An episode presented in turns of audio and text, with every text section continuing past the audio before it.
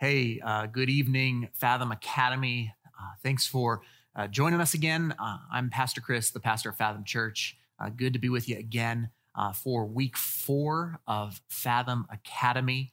Um, this week, we're going to jump into really part two of what we learned last week, which is essentially Christology, the study of who Jesus Christ, the, the second person of uh, the triune Godhead is. And so uh, Ryan's going to come up here and, and bring us uh, s- some really important teaching that I, that I hope will edify and build you up, challenge you a little bit. Uh, if you have any questions or comments during uh, this, this stream, if you're watching it as it's airing, please jump into the chat, say hi, drop us your questions. We are going to be fielding those and would love to interact with you. but let me just pray as we begin and we'll get into this. Yeah, Father, thank you for uh, your grace once again. Thank you for sending your son. Thank you for, for the, the person and work of Jesus Christ, who he is and, and what he accomplished uh, for us. And, and, Lord, today we want to honor him as we study uh, more about who Jesus is. Uh, there may be no better endeavor for us to spend an hour on a Thursday night than to study who uh, the, the Son, the Christ, the, the, the Lamb of God who came to take away the sins of the world. Lord, be uh, in, in our midst. Holy Spirit, move in our minds. We pray in the name of Jesus and by the power of the Spirit. Amen. All right. Well, howdy, folks of Fathom Academy. It's good to be with you again here in week four. A lot has changed in these past three weeks. We've covered a lot of ground. I appreciate you bearing with me. And one of the things that has changed is I got a haircut, my first post quarantine haircut, which was long overdue, as I'm sure you could tell from the HD video. Uh, so, uh, as Chris mentioned, we are diving back into Christology. Uh, as I mentioned last week, we can be wrong a lot about a lot of things in Christian theology, but we really can't be wrong about the person of the Son, because uh, as Paul says, God was in Christ reconciling the world to Himself. So uh, the whole economy of salvation, the whole scheme of salvation, depends on the person of Jesus Christ. So we're going to spend some more time looking at Him uh, here in uh, week four together. Um, so, as you may recall from last week, we spent some time sort of untangling what the New Testament teaches about Jesus. And as you may recall, we talked about how the New Testament is trying to hold together two theses that Jesus Christ is fully and completely human uh, in terms of his biology, in terms of his psychology, and he is fully and completely divine. He shares a divine essence with the Father and the Spirit, the triune God and yet he exists as one concrete human person. We talked about how the difficulties of conceptualizing a person like this and how the early Christian writers sort of had to invent language and category to talk about Jesus. So uh, we're going to pick up where we left off. Uh, but we're not so much going to be in the New Testament today. We are going to be in the first, I don't know, 400 years or so of Christian history after the death and resurrection of Jesus. Because you may be surprised to learn that it actually took the church about 400 years to for- formulate Christology into a sort of binding and universal doctrine. Uh, as we're going to see today, it's very, very difficult to talk about Christology because there are all kinds of unsatisfactory ways of talking about the relationship between the divine and human natures in Jesus. Uh, and it can feel like almost anywhere you step, you're committing a heresy. So we're going to have to be very careful today. So we're going to be looking at the development of the person of Jesus Christ as a doctrine in the first 400 uh, years or so of the Christian faith. So that's where we're going to be today. And to sort of pick up the plot, I want to introduce you here to a quote from the Anglican theologian John Macquarrie, uh, who wrote an important book called Jesus Christ in Modern Thought. And Macquarrie says this Some measure of paradox could hardly have been avoided if early Christian writers were going to remain faithful to the New Testament witness. For according to that witness, Jesus Christ was, on the one hand, completely human, yet on the other, sent by God and so close to God that Christians could no longer speak of God without also speaking of Christ, and they could no longer speak of Christ without also speaking of God.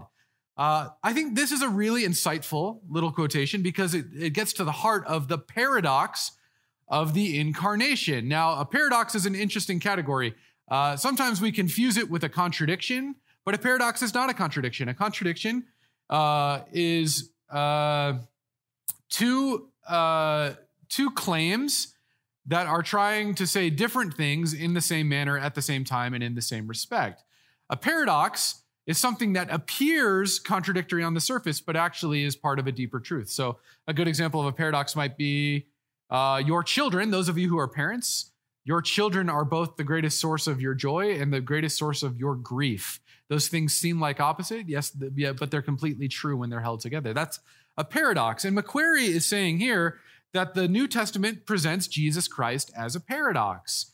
He's fully human, fully divine, uh, and so he he, uh, he sort of expresses that it, be, it was very very diff- difficult for early Christians to come up with language to talk about what is happening in the person of Jesus of Nazareth. And that's the story we're going to be telling today because early Christians came to see that they could no longer talk about God without talking about Jesus, and they could no longer talk about Jesus without talking about God. So, how did they hash this out? Well, uh, if I can put it this way, it wasn't a smooth road to a universal uh, Christological doctrine. There were lots of tries at speaking about Jesus that were inadequate in some ways, harmful in other ways. And so we're going to be talking uh, a little bit about some early Christological heresies. Uh, now, heresy is an important word. I want to make just a, a, brief comment on the use of heresy because I think that heresy, especially in certain uh, Protestant circles, is tossed around a little bit too lightly. Uh, to call something a heretical view is to make a very serious charge. Now, how do we define heresy? Well, uh, I like the, to use the definition of the 19th century German theologian Friedrich Schleiermacher. I think he gives a very good definition of heresy, which is a little bit ironic because some people think that Schleiermacher himself is a heretic. Uh, that's neither here nor there. We can talk about that later if you like.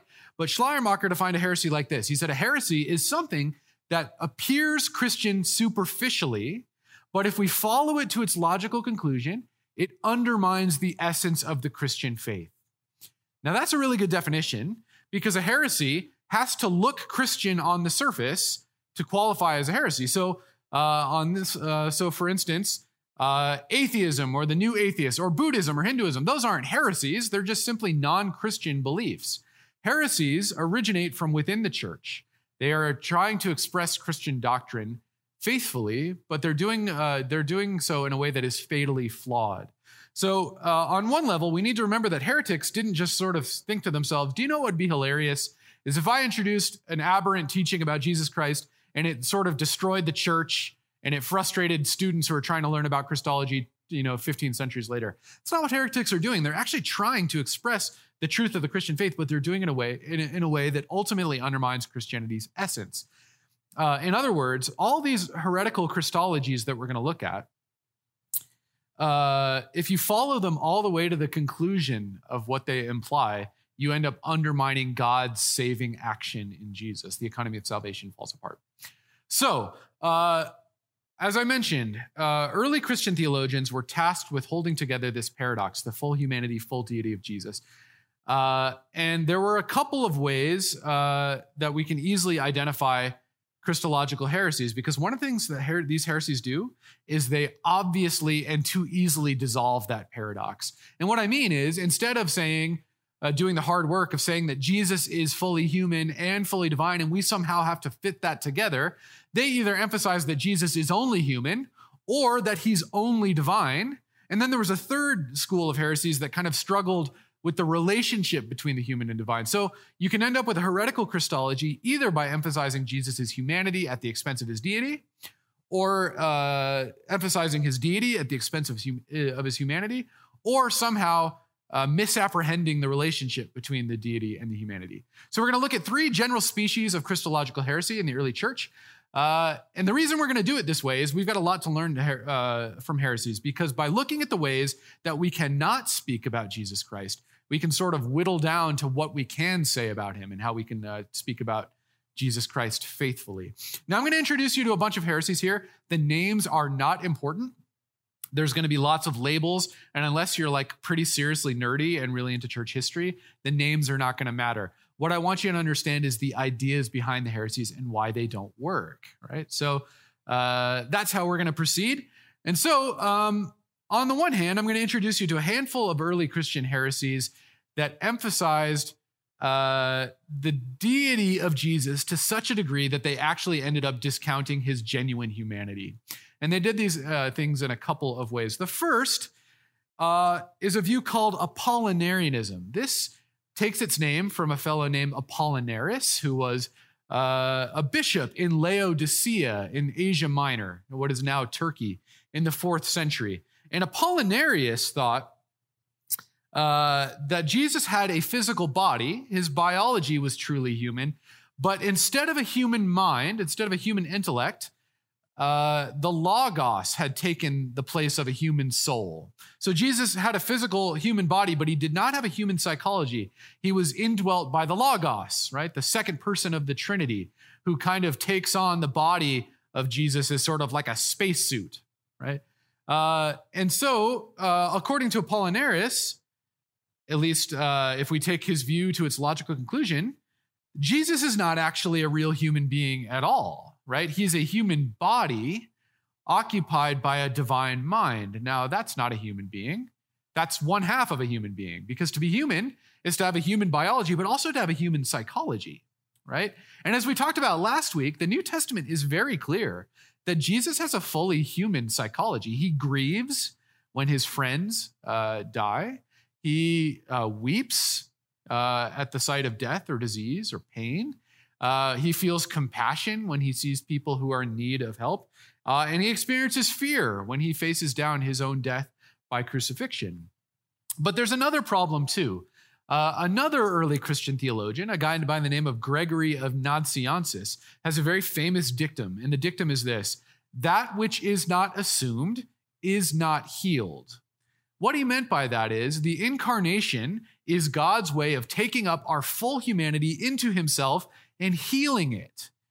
And the problem with Apollinarius' view is that Jesus only takes up our physical humanity, not our emotional or psychological humanity. And if Gregory is right, uh, that means that we are not fully saved if Apollinarius is to be uh, trusted here.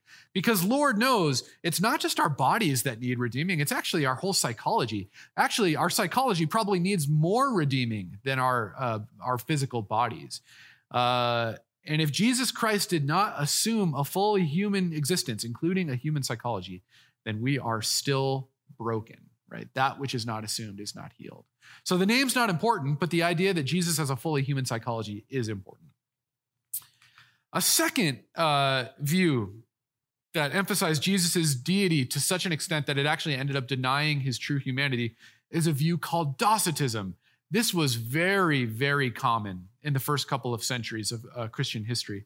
And Docetism takes its name from the Greek word meaning to seem to seem or to appear. And this is the idea that Jesus only appeared to be human. In fact, his human body was not real, it was a phantasm. Now, the reason that Docetists taught this is because they were totally scandalized by the idea that God, who is perfect and eternal spirit, could join himself to an imperfect and a corrupt human body. And it was even more scandalous uh, that God could somehow die in a human body. So, in order to safeguard against that, the Docetists said, well, it's not true. His body only appeared to be real, it only seemed to be real. And at the crucifixion, uh, Jesus only seems to die. Couple problems here. The New Testament, uh, if you notice, absolutely makes clear that Jesus has a real, tangible, physical human body that is absolutely real, just like yours and mine uh, are absolutely real. So a good example is in well in the book of First John, for instance, right at the beginning of the letter, he says that we are bearing witness to that which we have seen with our eyes and we've touched. Right, uh, the Greek word for touch there is a very tangible sort of uh, crude word. We've handled it with our hands. Right, so early Christians absolutely emphasized that Jesus' physical body was real. Right, because according to Gregory, that which is not assumed is not healed. So unless he takes a fully human body, we are still dead in our sins, right? The economy of salvation falls apart if you adopt a Docetist view. I'll introduce very briefly a couple of related views uh, that emphasize the div- uh, divinity of Jesus at the expense of his deity. These are two views called monophysitism and monothelitism. Uh, they uh, come from a, uh, they're Greek compound words. The first, mono, uh, in Greek is a prefix that means one. And then the second word, physis, uh, where we get the word physical, right? And in Greek, actually, the word means nature. And this is the idea that Jesus actually only really has one nature. He has a divine nature and not a human nature, right? This view was circulating uh, in the first few centuries of the Christian church because it was incomprehensible that the divine might somehow become human. So this is a, a version of Docetism, which claimed that his humanity must only appear to be real, but it actually isn't. Uh, a related view is monothelitism. This is a, a compound word, mono, and uh, thelema is the Greek word that means will. And this is the idea that Jesus only has one will. He only has a divine will and not a human will. Well, the difficulty here is how do you reconcile a passage like the Garden of Gethsemane, where Jesus seems to be very clearly uh, saying, I, in my humanity, want something uh, that is different than what God wants, right? Uh, he says to his father, If there's any other way to do this that doesn't end with me on a cross, could we do that, please? But at the end, he says, Actually, all right, not my will, but your will be done. There's a sense in which Jesus has to struggle to subordinate his human will to the divine will. That came to be the Orthodox position. Now, all of these views, Apollinarianism, Docetism, Monophysitism, Monothelitism, they are all expressions of, uh, in one form or another, of uh, a very pervasive way of thinking in the ancient world known as Gnosticism. You may have heard of Gnosticism before. Gnosticism was an, uh, a sort of philosophy that circulated in the ancient Greco Roman world, and it had a few basic tenets. Uh, number one, uh, the Gnostics believed that the created world that we experience it was not the work of some wise and uh, beneficent, all powerful creator God. It was, in fact, the botched job of a lesser deity called the demiurge. And this god uh, is a god, but sort of sucks at being a god and made a bad job of the creation. And so they believed that the created order was imperfect and actually evil. In Gnosticism, uh, the stuff of physical existence is evil. It's wretched. And they, com- uh, they compared the body, uh, physical body, to a prison, right, that needs to be escaped, right? So a Gnostic uh, view poses a very strict dualism between spirit and flesh body, uh, evil, matter, evil, spirit, good. And that's where the name Gnosticism comes from. It actually comes from the Greek word gnosis, which means knowledge. And the Gnostics taught uh, that the whole point of the spiritual life was to escape the physical realm into the realm of the spiritual. Uh, and unfortunately, Gnosticism has seeped into some of our vocabulary as evangelical Christians and some of our worship songs, things like this. That's a story for another day. Don't get me started because uh, I could go for a while. Gnosticism uh, most basically said that there is no way that God, who is perfect spirit, could join himself to a human body which is broken, which is ugly, which is messy, and which is ruled by passions, unruly passions like lust and anger, right? The Gnostics simply could not imagine that God uh, would join himself to matter. And yet, the doctrine of the incarnation shows that the God of Christian scripture values matter, right? He loves it and he actually joins himself to it in the person of Jesus Christ. Uh, C.S. Lewis puts it very poignantly and very simply in uh, uh, Mere Christianity. He says, God likes matter, he made it, right? So the incarnation is tied to the doctrine of creation. The incarnation shows that God values us in all of our sort of ugly and messy physicality. And in fact, that he intends to redeem all of us as whole persons. So, against Gnosticism, uh, early Orthodox Christianity uh, stressed that as scandalous as it is, Jesus Christ took on a fully human life, right? In terms of psychology and biology. So, there's a, a species of heresies that stresses the divinity of Jesus at the expense of his humanity. But on the other side, there were a couple of very important heresies that so uh, emphasized Jesus's humanity uh, that they actually uh, underplayed Jesus's deity, right? So they they made the opposite error of that first species of heresies we looked at. A very popular one, especially in the first two centuries of the Christian age, is a view called Ebionism. Uh, or sometimes you'll see it referred to as adoptionism. This was a very common uh, heresy in the first two centuries, uh, which developed in Jewish Christian circles. And the Ebionites taught that Jesus Christ, uh, when he was born, Yeshua of Nazareth, was an ordinary human being, but he was possessed by the Spirit of God.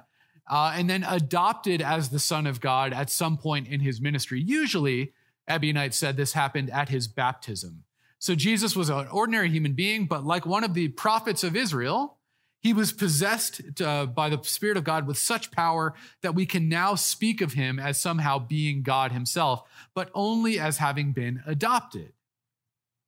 Now, the problem with this, a couple problems. Number one, the New Testament very clearly teaches that Jesus Christ, uh, the Son of God, is pre-existent is the technical uh, theological language. It's another way of saying that the Son has always been, right? So the Son does not come into existence, uh, and Jesus Christ, uh, according to early Christian teaching, was somehow uh, God even in the womb and even as an infant.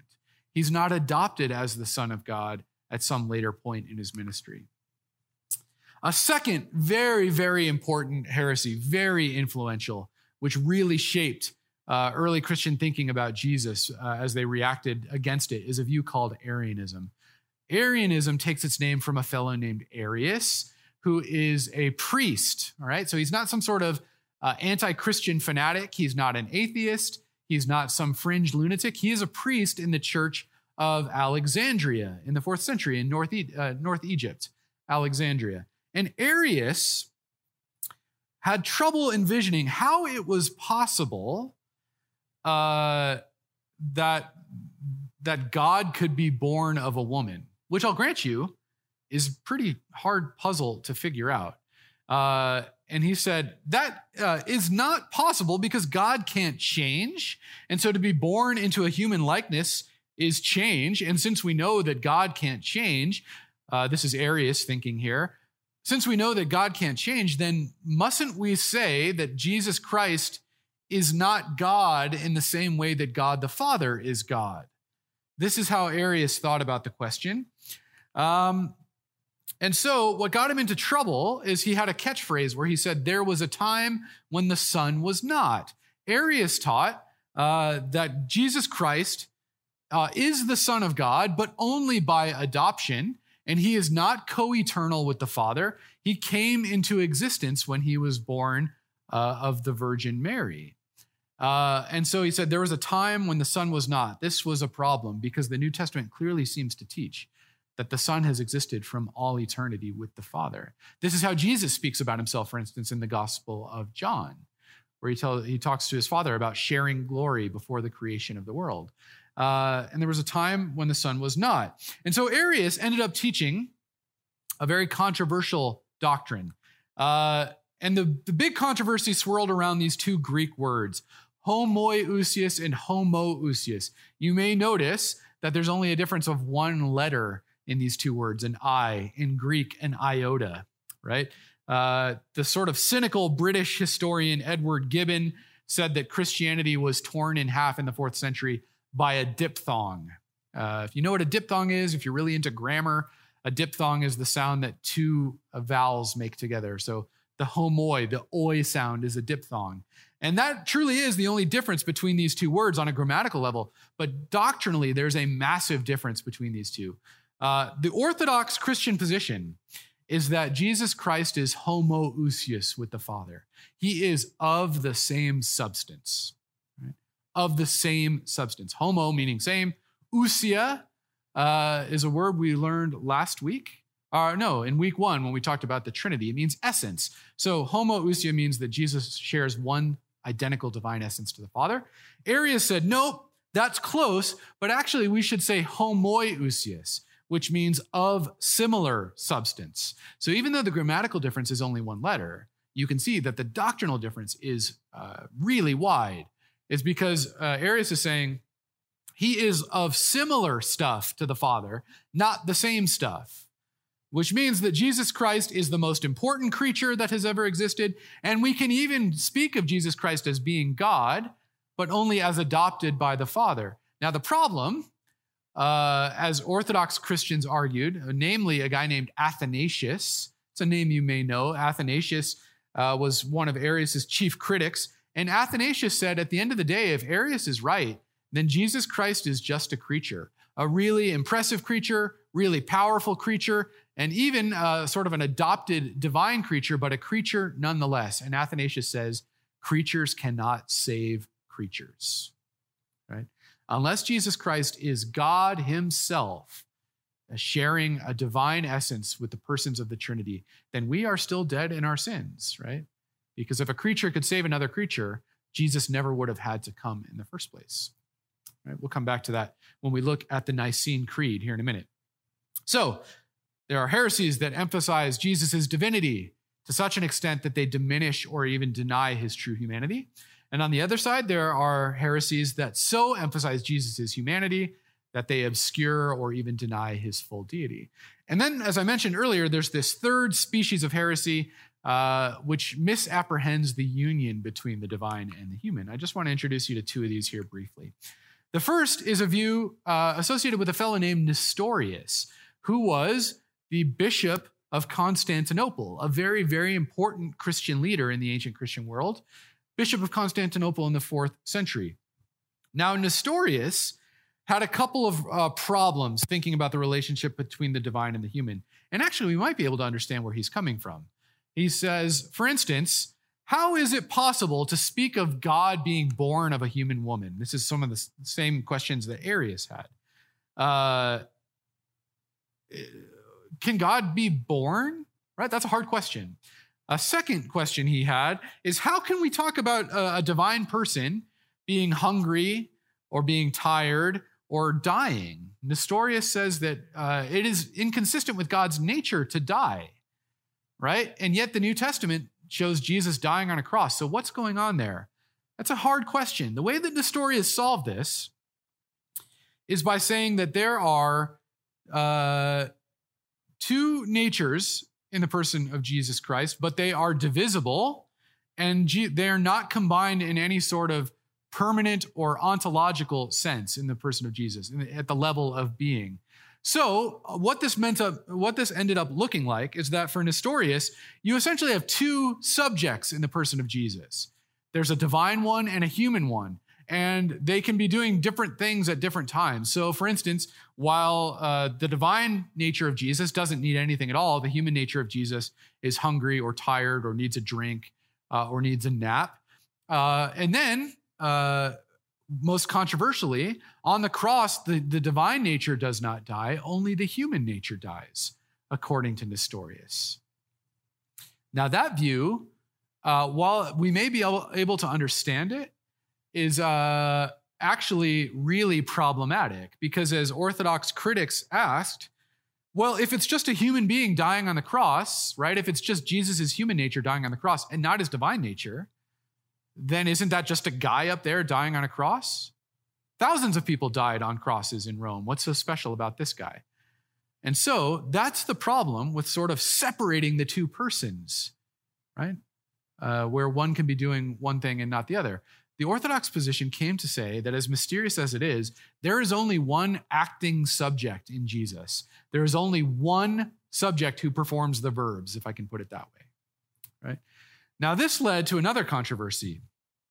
It had been uh, orthodox to refer to Mary as Theotokos, the bearer of God, right? And in fact, this is the language that the creed uses, bearer of God. And the logic was that Mary gives birth to the person of Yeshua of Nazareth, Jesus of Nazareth, and that person is God and divine. So, on one level, you can speak of Mary giving birth to God. Now, I need to make a clarification here. No early Christian theologian believed that Mary somehow created God or anything like this. All they're trying to say is that when Mary gave birth, she gave birth to a person who is divine and human. There is no orthodox objection to that. Protestants, evangelicals, we ought to be able to affirm that uh, even though this doctrine becomes much more important in the Roman Catholic Church than in the evangelical tradition. Nestorius said, Well, that's weird. I, I'm uncomfortable saying that uh, Mary gave birth to God. So why don't we call her Christotokos, the Christ bearer? And Nestorius even went so far as to say she gives birth to the Christ, who is just a human being, but becomes divine at his baptism. So Nestorius ends up affirming another kind of adoptionism. Right? Nestorius's views were condemned at the Council of Ephesus. This happened in the year 381. And in one of the cruel ironies of church history, one of the heroes of Ephesus was a guy named Eutyches, who was an early Christian theologian who made his name and made his fame by criticizing Nestorius. And by saying Nestorius divides the two natures, and we end up with this sort of schizophrenic Jesus, uh, and the whole economy of salvation falls apart. So Eutyches was a champion of orthodoxy for a little while, for about 70 years. Uh, and then his view was condemned as heretical because he went too far in the opposite direction, uh, trying to overcorrect against Nestorianism. Uh, and so Eutyches, because he was so concerned not to divide the two, to divide the two natures of Jesus, brought them too close together and actually ended up confusing them, jumbling them. And Eutyches ended up teaching what appears to be uh, a view that Jesus really only has one nature uh, and it's divine. Uh, more, we might do better to say that in Eutyches' view, Jesus Christ ends up being a, what theologians have called a tertium quid, a third thing. Not really fully human, not really fully divine, but sort of a jumble of both of them, where Jesus ends up sort of looking like a Superman or something like this. Um, and this view is equally problematic as Nestorius, right? Because unless Jesus is fully human and fully divine, completely human, completely divine, he cannot uh, redeem us. So, uh, as the church tried to wrestle with all of these views circulating about the person of Jesus uh, and evaluating some of them as, as good and helpful and others as inadequate and harmful, as sorting out the heresies from Orthodox teaching, they came up with two classical statements on Christology that I want to look at as we close our time here together. Uh, and this is in the Nicene Creed. Uh, some of you may come from church traditions or a background where you said the creed every Sunday, or you may be familiar with the creed. Others of you may not be familiar with it uh, at all. But the Nicene Creed was the product of uh, an ecumenical council, which means a council that assembled the entire church in the year 325. And it produced the Nicene Creed, which, which became a binding and authoritative statement for universal Christians everywhere. And it remains so. Uh, everyone on the Christian spectrum, from the Roman Catholics to uh, Eastern Orthodox Christians, Greek Orthodox Christians, High Church Anglicans, all the way down to Foursquare folks and Pentecostals, we all ought to be able to affirm the Nicene Creed. It is a universal expression of Christian faith. And as we're going to see, uh, the Nicene Creed uh, sometimes uses very clumsy language. And you may ask, why are they talking like this? It seems to be talking very circuitously. circuitously? Yeah, that's a word. Circuitously. It seems to be sort of being careful in what it says, and it seems to be very being uh, very very particular in its language. And there's a reason because the Nicene Creed is trying to sum up Orthodox teaching about Jesus while ruling out heresies without naming them. Right. Uh, so one of the things you'll notice about early Christian statements of faith is they're very clearly rejecting heresies, but they're not giving those heretics the dignity of naming them. So when I teach this at the seminary with my students, we play a game called Guess the Heresy, in where we read through a statement of faith and then we have to try to determine what view is being ruled out. Now, since you're not here to interact with me, I'm going to have to play by myself. So it's not going to be as fun, but hopefully you'll get the gist of it, right? So let's read through the Nicene Creed together. This is on your study guide here. Uh, this document dates to the year 325 when all these Christological heresies are swirling and the church is trying to hammer out its doctrine of Jesus. So, this is how it reads We believe in one Lord Jesus Christ, the Son of God, begotten from the Father, only begotten. Now, let's pause here for a second. This word begotten is very, very important. The church was highly selective in choosing this word to talk about Jesus. And the reason is it's got a very particular meaning. Uh, in English, we only use the word, word begotten in one context. We use it to talk about begetting children. And we don't really say that anymore because it's sort of an old English thing to say.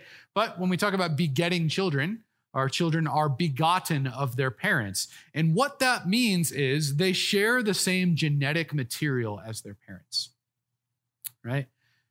Uh, and so the early church wanted to use this language to talk about Jesus, eternally begotten of the Father, meaning that he shares the same substance with the Father. Uh, we're going to pick up on this theme in our next uh, document that we're going to look at here in just a minute. So hold that thought in the back of your mind. We'll come back to it. So, only begotten, that is from the substance of the Father. The word here in Greek, which is the original language of the creed, is homoousios, of the same stuff as the Father. So, here, Arius's view is being ruled out. The idea that Jesus is of similar substance to the Father is being rejected.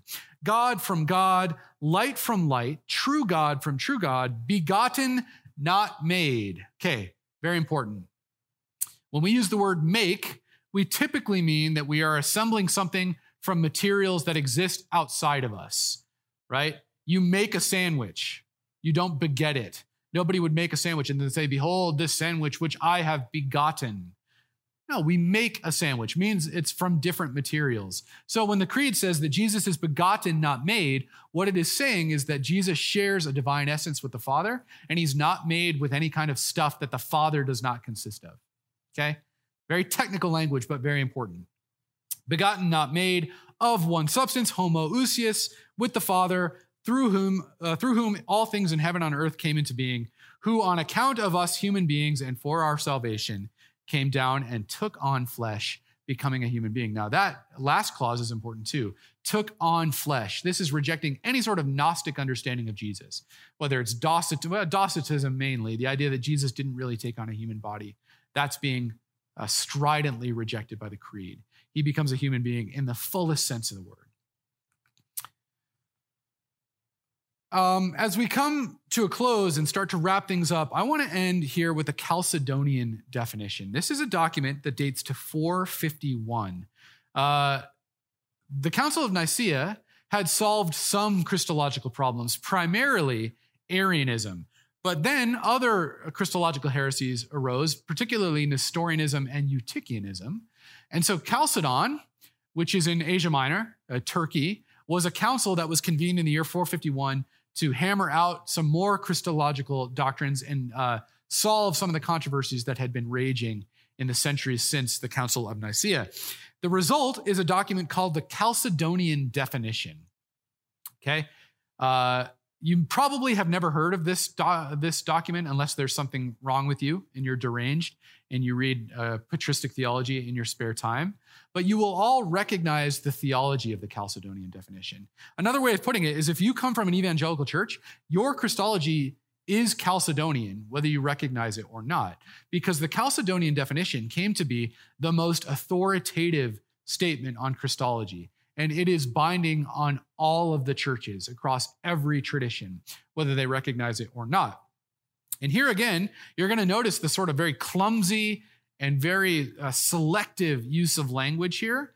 And here again, they're being very careful to rule out heresies without naming them. So let's go through it together. Therefore, following the Holy Fathers, we with one accord teach men to acknowledge one and the same Son, our Lord Jesus Christ at once complete in Godhead and complete in manhood. So there's that idea fully divine, fully human, truly God and truly man, consisting also of a reasonable soul.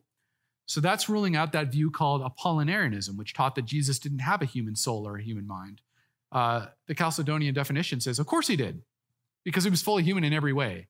He had a reasonable soul, he had a human psychology, and a human body, as we've already talked about of one substance, homoousios with the Father, as regards his Godhead. But listen to this like us in all respects, apart from sin. Uh, and so the, the Chalcedonian definition is saying just as Jesus is homoousios with the Father, he is also homoousios with us. He shares the same human nature that you and I have apart from sin.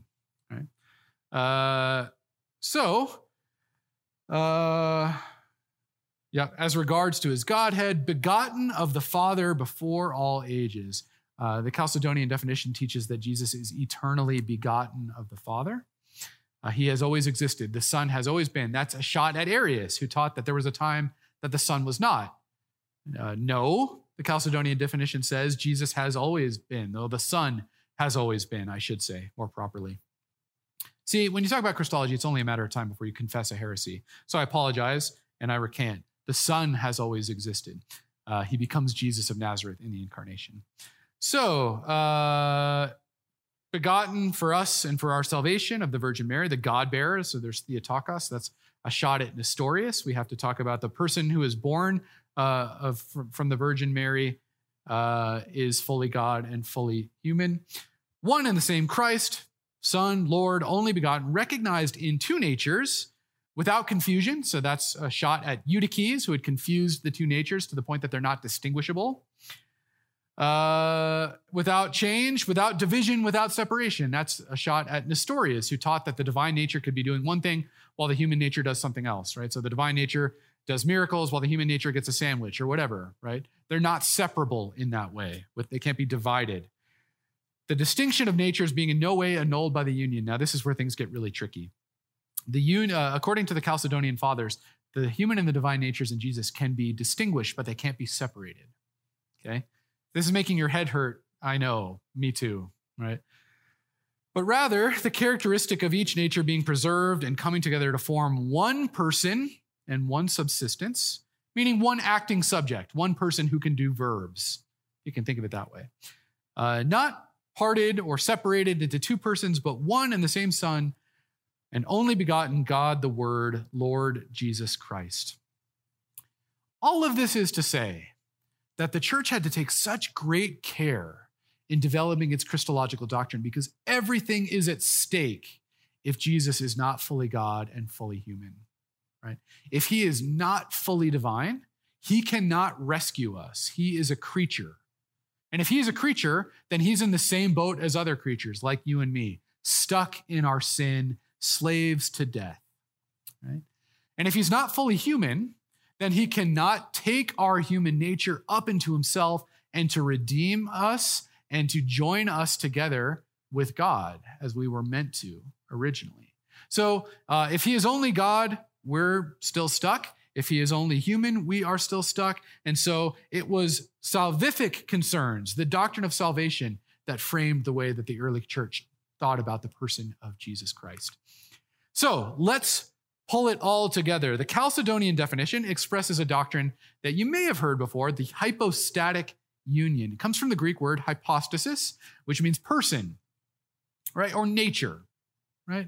And so the hypostatic union uh, is the permanent union of a human nature with the divine person of the Logos, the Son of God, joined together in the human person of Jesus of Nazareth.